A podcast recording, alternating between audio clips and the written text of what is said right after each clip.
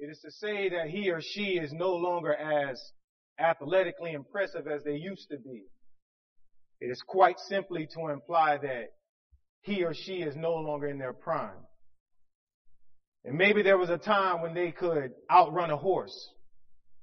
And maybe there was a time when they could outleap a kangaroo. And maybe there was a time when they were strong enough to tackle a bear, but not anymore. Now, when he runs, he can barely outrun a child. And when he leaps, his feet barely leave the ground. And when he goes in for a tackle, he gets cremated in the process. So the people say, man, this guy's finished. He's washed up. He doesn't have it anymore. You know, such is the plight of an athlete. But I come this morning to ask you a question. Do you still have it? You see, it's easy to sit on the sidelines and watch a game because uh, being a fan is a spectator sport. But when it comes to life in Christ, we have a responsibility to be on the field and taking part in the action. And sometimes in the process of being active in spiritual warfare, we can find ourselves losing our focus, losing our fire, and no longer willing to fight. And so this morning again, I'm coming to ask us all the question, do we still have it? We begin this morning in Revelation chapter 2, beginning verses 1 through 7. Revelation 2, verses 1 through 7.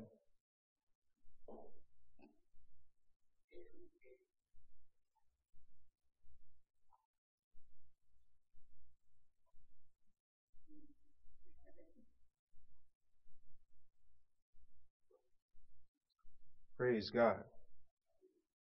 And the Bible reads, To the angel of the church of Ephesus write, These things says he who holds the seven stars in his right hand and walks in the midst of the seven golden lampstands. He says, I know your works, your labor, your patience, and that you cannot bear those who are evil and that you have tested those who say they are apostles and are not, and have found them liars. And you have perseverance, and you have patience, and you have labored for my name's sake, and have not become weary. Verse 4. Nevertheless, I have this against you, that you have left your first love. Remember therefore from where you have fallen, repent and do the first works, or else I will come to you quickly and remove your lampstand unless you repent. But this you have, that you hate the deeds of the Nicolaitans, which I also hate. He who has an ear, let him hear what the Spirit says to the churches. To him who overcomes, I will give him to eat from the tree of life, which is in the midst of the paradise of God. This morning we're just going to make four simple points. Answering the question, do you still have it? One, if you still have it, it is because of Christ. Two, if you have it, make sure you use it right. Three, if you have it, you can absolutely lose it. And four, if you still have it, you are going to have to prove it. Now I put it in a simple riddle so we can all hold on to it. Again, if you still have it, it is because of Christ. And if you still have it, make sure you use it right. And if you still have it, you can absolutely lose it. And if you still have it, you're going to have to prove it. We take notice that this particular letter is written to the church of Ephesus. Ephesus was a major city as a matter, matter of fact, some would say it was the capital of the Roman province of Asia. Uh, it was a very wealthy seaport city. It was one of the largest cities in the world at that time. But Ephesus was an idolatrous city. And it, they intermingled religion and magic. And Ephesus was known as the temple guardian of the great goddess Diana, according to Acts chapter 19 verse 35. And the temple was known as one of the seven wonders of the ancient world at that time. But in Ephesus, there was a church. There was a church, there was a group of people who named the name of Jesus Christ in this wicked and idolatrous and worldly place. And there was a church there. And John is writing this letter to encourage the saints in Ephesus. And as a matter of fact, it is Jesus who is revealing this to John on the island of Patmos that he might give it to his servants. It says, uh, to speak about things are soon to come. Point one, if you still have it, it is because of Christ. Understand that this in point one, 1a. Christ cares about the church. Okay? And that's why he's writing this letter. In Ephesians chapter 5 verses 25 through 27 again, this is the church of Ephesus, so we look at what was written to the church before this time. Now the church was established around AD 55. Some people say that the book of Revelation was written around AD 95. Scholars dispute these things, but if we were just to use that as a, a 40 year window, a 40 year period, at the end of the day, there was one thing that this church was known for. But now 40 years later, the church is no longer known for this thing. They're no longer known for the things that they were once known for. So, understand that Paul writes to this church in Ephesians chapter 5 verse 25 to 27, and he says that, uh, husbands, love your wives just as Christ also loved the church and gave himself for her that he might, uh, and, and he gave himself for her that he might sanctify and cleanse her by the washing of the water by the word.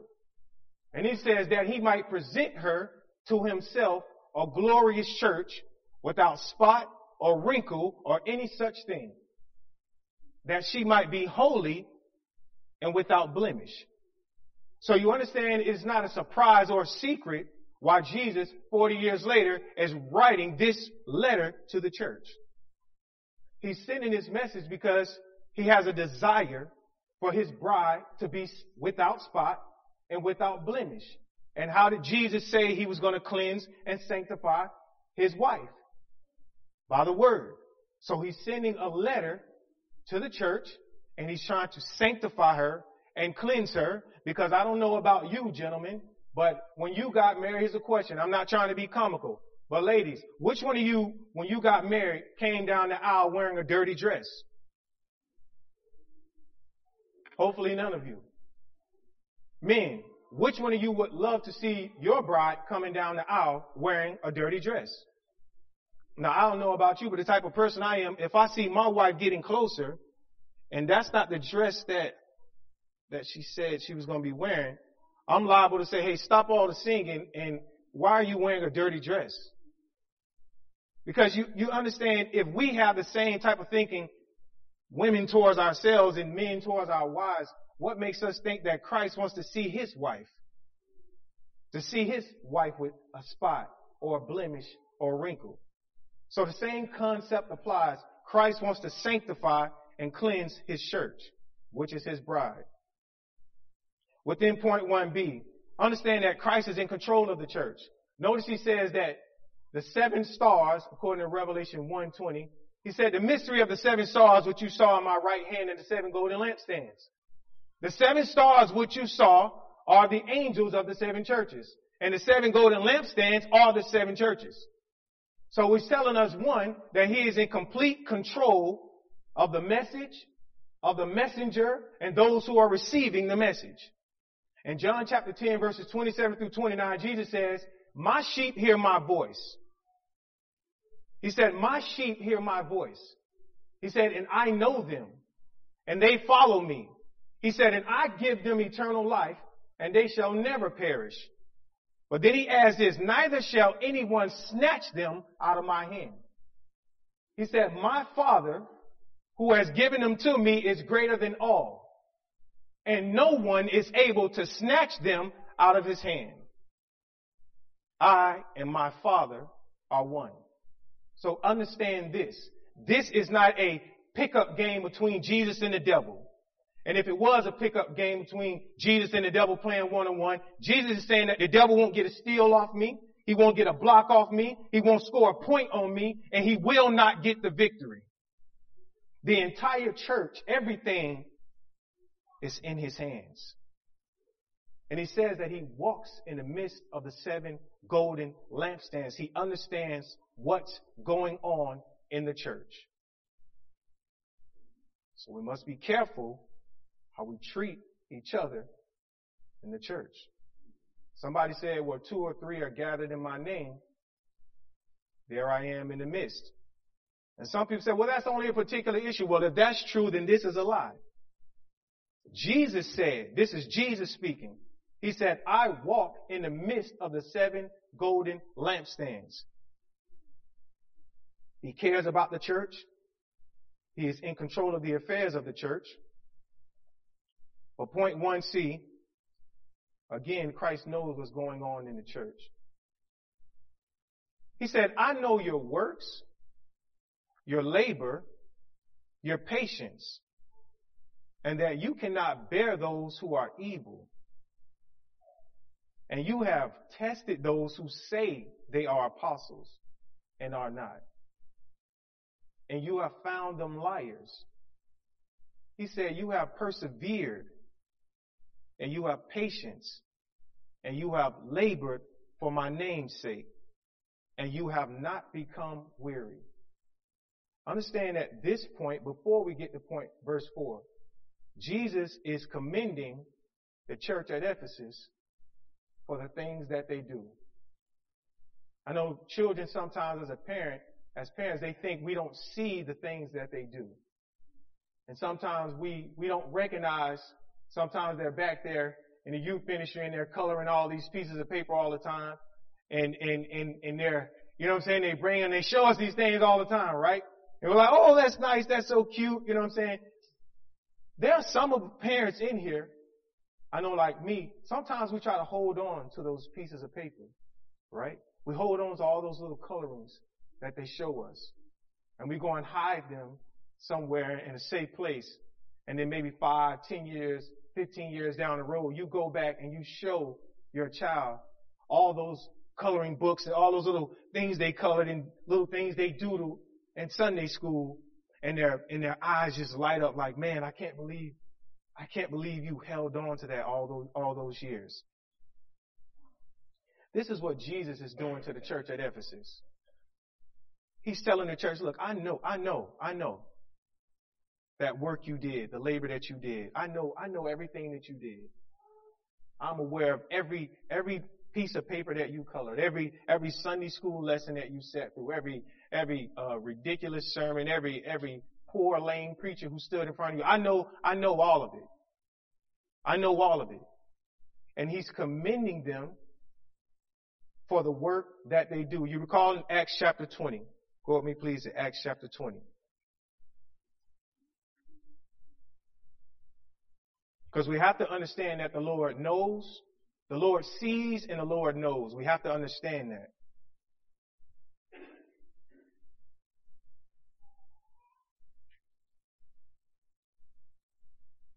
before they even got to this place, the Holy Spirit speaking through the Apostle Paul. In Acts chapter 20, you recall that Paul was on his way to Jerusalem. And he didn't want to go through Ephesus because he was trying to make it to Jerusalem for the day of Pentecost. So he stopped through Miletus and he called the elders of the church at Ephesus to him at Miletus. And he spoke these words to, him, to them. He says, For I have not shunned to declare to you the whole counsel of God. He said, Therefore take heed to yourselves and to all the flock among you, among which the Holy Spirit has made you overseers, to shepherd the church of God, which he purchased with, with his own blood. For I know this, that after my departure, savage wolves will come in among you, not sparing the flock. Also from among yourselves men will rise up, speaking perverse things to draw away the disciples after themselves. He says, therefore watch and remember, excuse me, and remember that for three years I did not cease to warn everyone night and day with tears.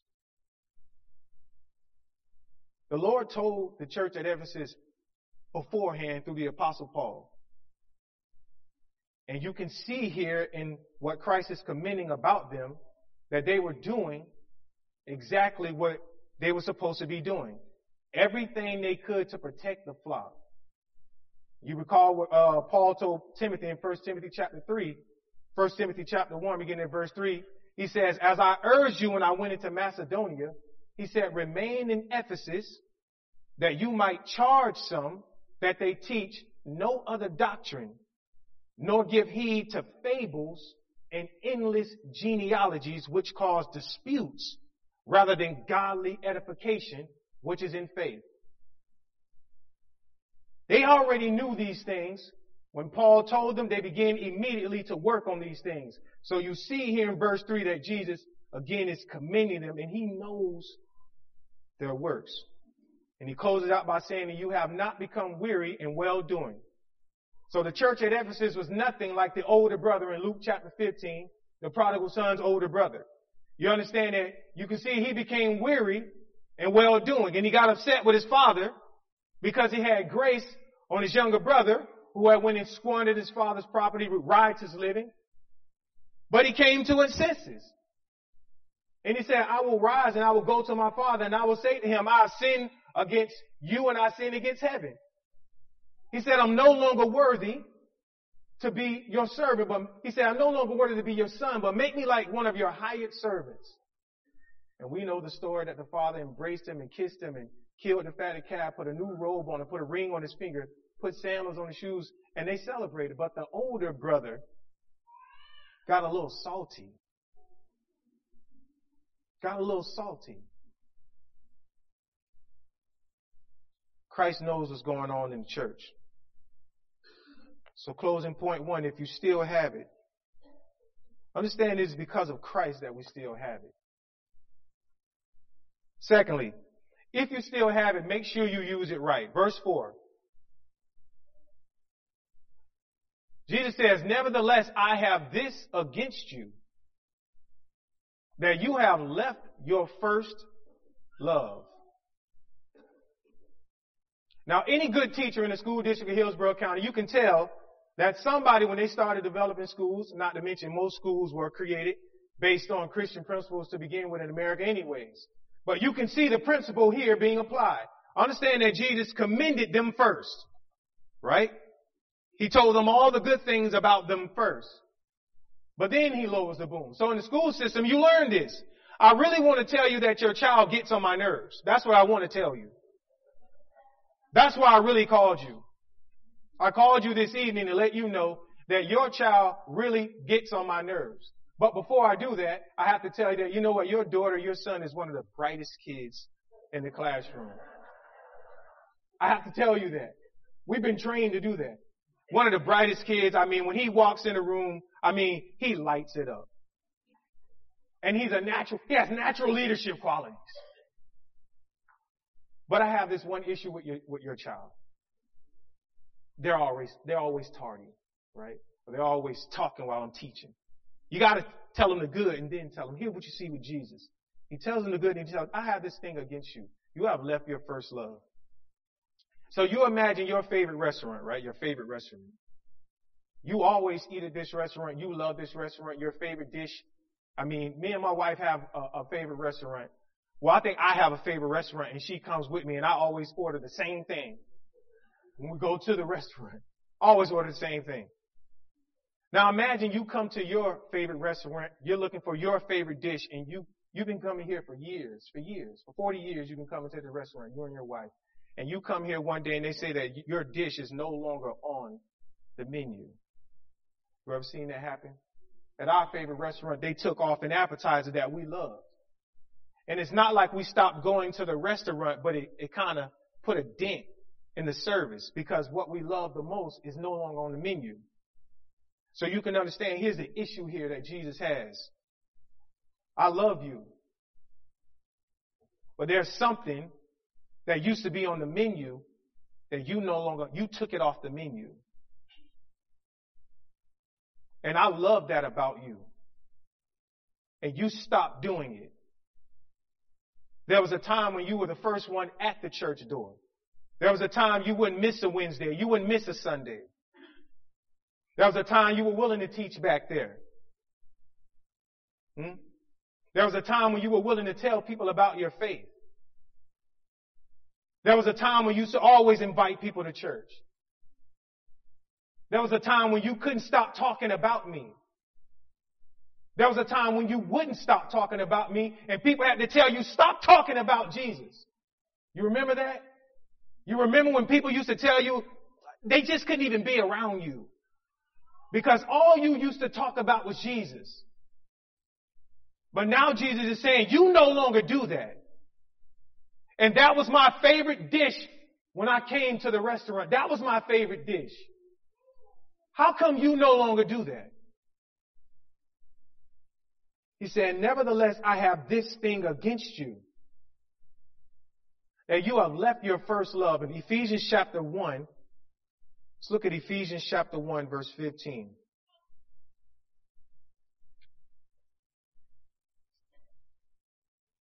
We'll look at just a couple of the things that the church at Ephesus was known for. And we know it's true because Paul said that they were known for it.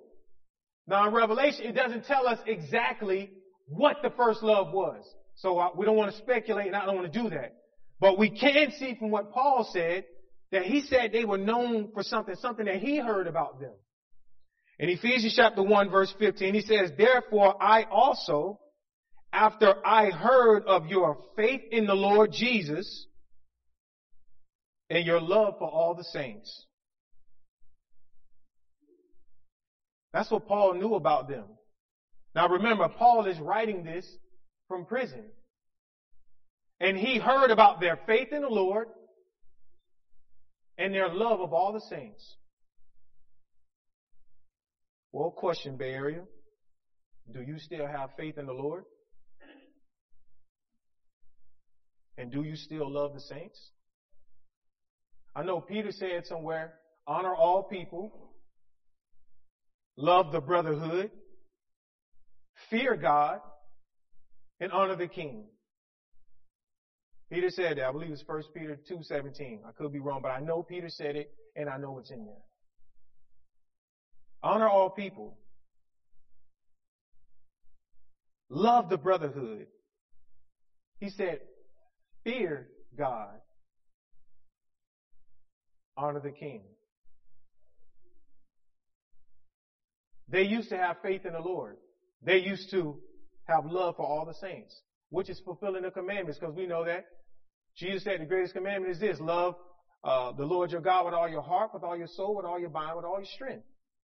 And then the second commandment is like he said, love your neighbor as yourself. Clearly in verse Ephesians 1.15, they were doing both of those things. They were loving the Lord and they were loving the brotherhood. But they're no longer doing this for some reason. I don't know. And we recognize that it's very difficult to do something that you don't love anymore. So you remember Michael Jordan. If you're a basketball fan, you remember Michael Jordan. Michael Jordan won three straight championships. And I don't want to hear no debate about LeBron. It ain't no debate. It ain't no debate. It ain't no debate. Three straight championships. But somewhere when his, when his father passed away, something happened. And it seemed like he no longer had love for the game. So he retired. But then the craziest thing happened, when he went and played baseball. And people said, man, what is Michael Jordan doing on a baseball field? He just didn't look right in a baseball uniform. And they sold a lot of tickets in these minor league stadiums. Again, because it's Michael Jordan. Same thing with Tim Tebow because it's Tim Tebow. People are going to show up because. But at the end of the day, Michael Jordan did not look right in a baseball uniform. And he didn't play right. it's not just the look. He wasn't good at it. He wasn't good at it. But somewhere he came to his senses and he came back to basketball and he went on another three-peat. I'm telling you, that's why it ain't no conversation. It ain't no, it ain't no debate. Three-peat retired in another three-peat.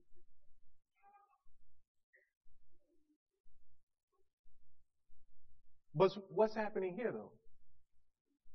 What the Lord is teaching us is that there are some times in the body, in Christ, where we're doing the things that we love, but sometimes we falter.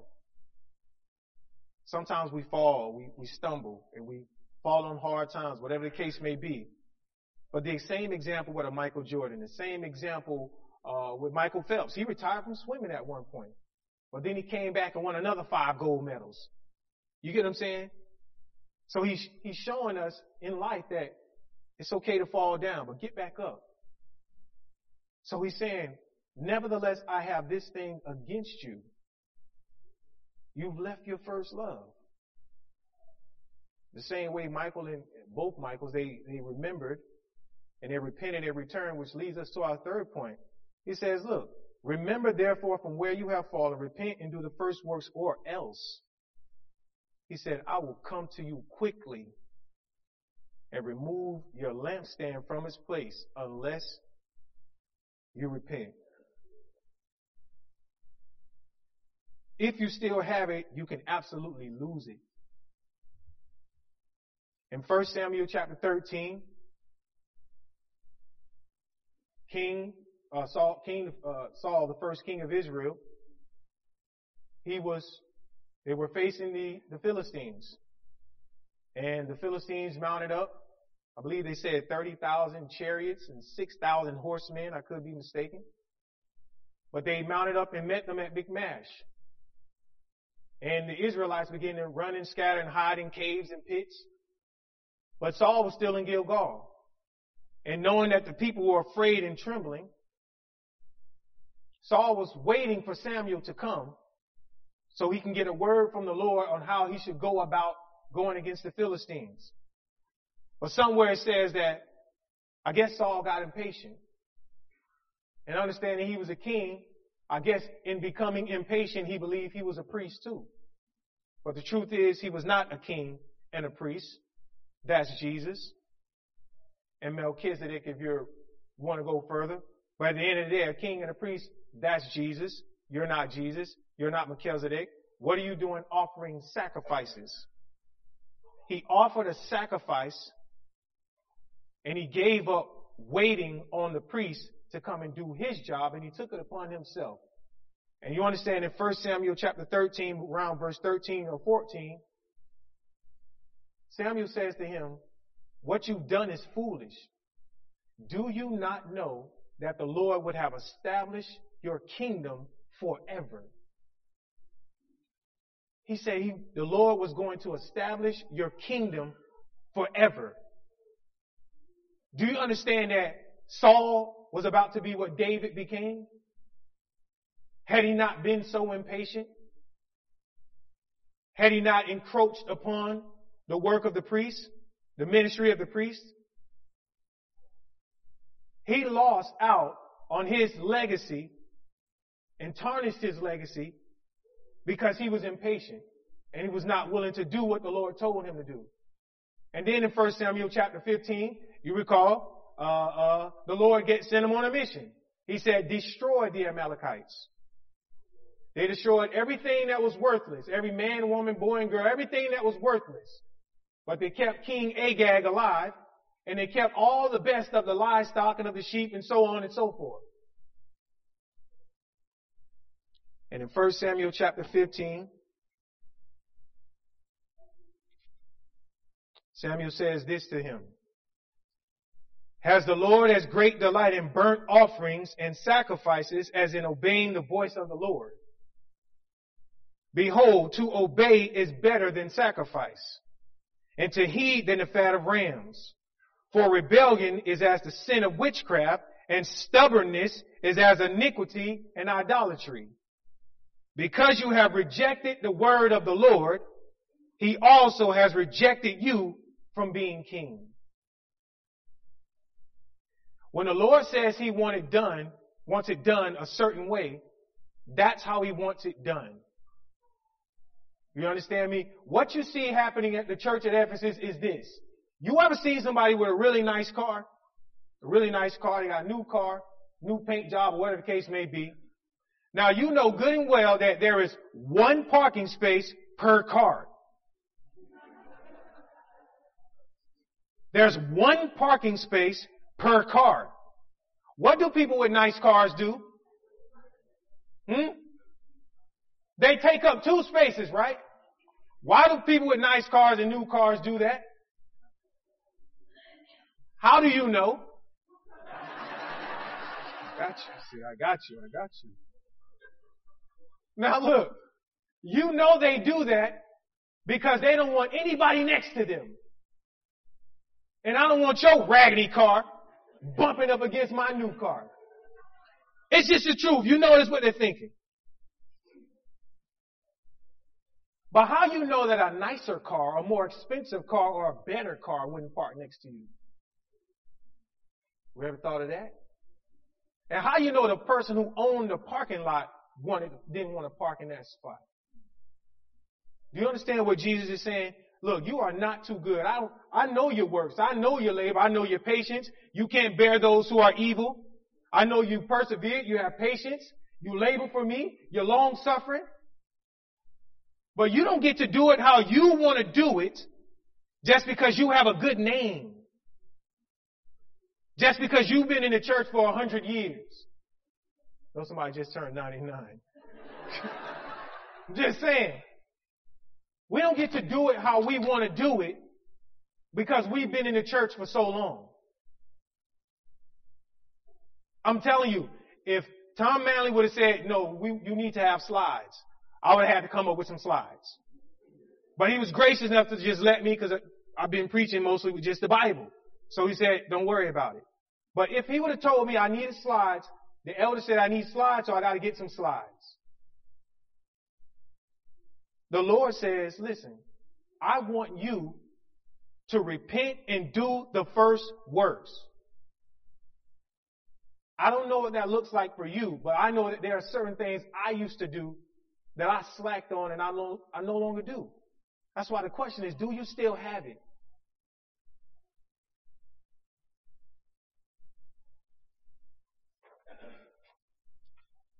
Lastly, if you still have it, you're going to have to prove it.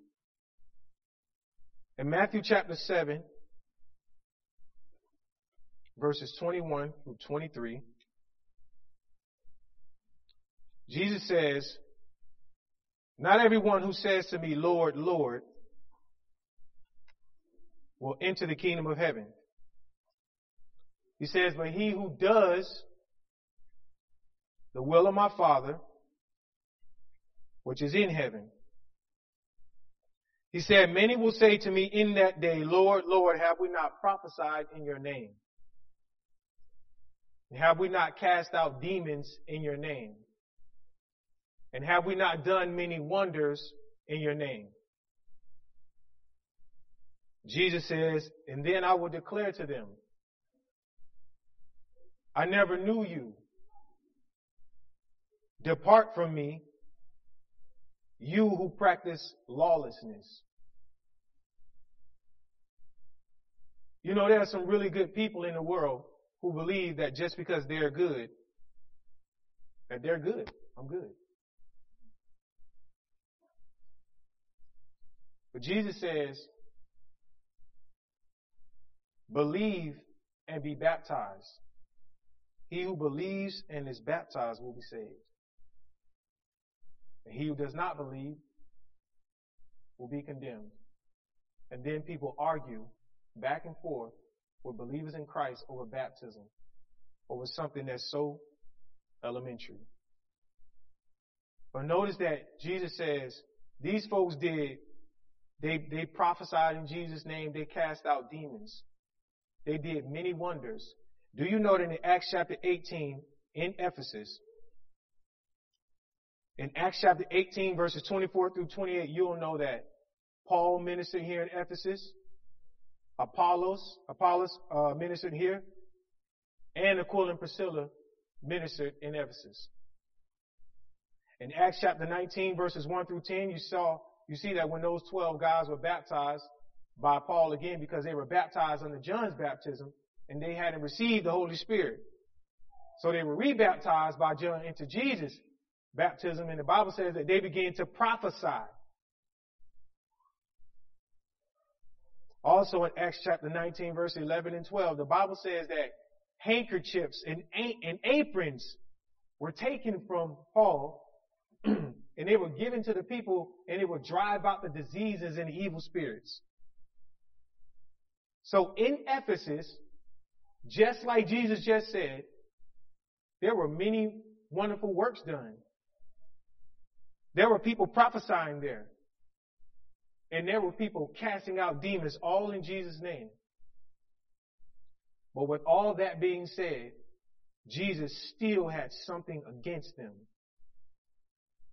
He still had something against them.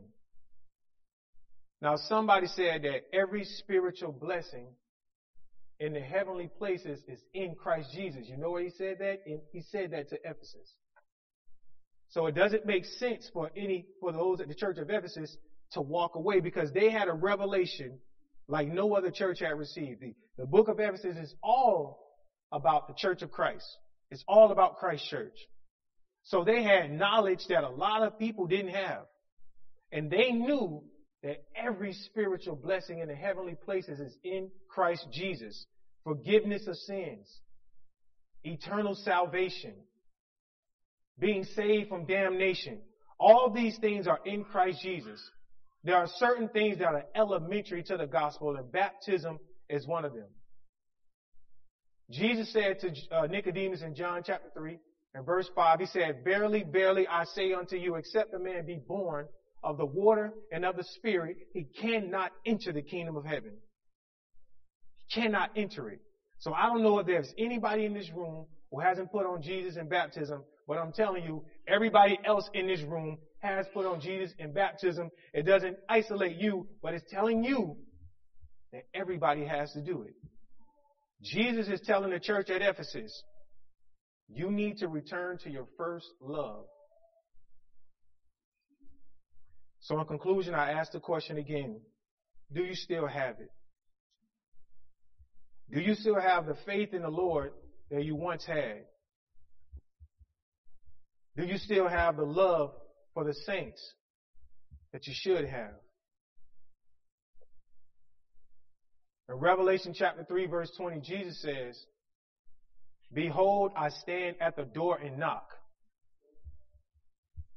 If anyone hears my voice and opens the door, he said, I will come into him and I will dine with him and he with me. In John chapter 14 verse 23, Jesus says the same thing. He says, if anyone loves me, he'll keep my commandments and my father will love him and we will come to him and we will make our home with him. This morning, the Father, the Son, and the Holy Spirit wants to make his home in somebody's life. If you've already made that decision and you're already a Christian, this is also the time if you want to give a praise report. Or if you recognize that you need prayer because you want to return back to the place and faith that you once were. You want to return to your first love. This is a time set aside where we welcome saints and anyone willing to join the body. As together we stand and sing the invitation song. Take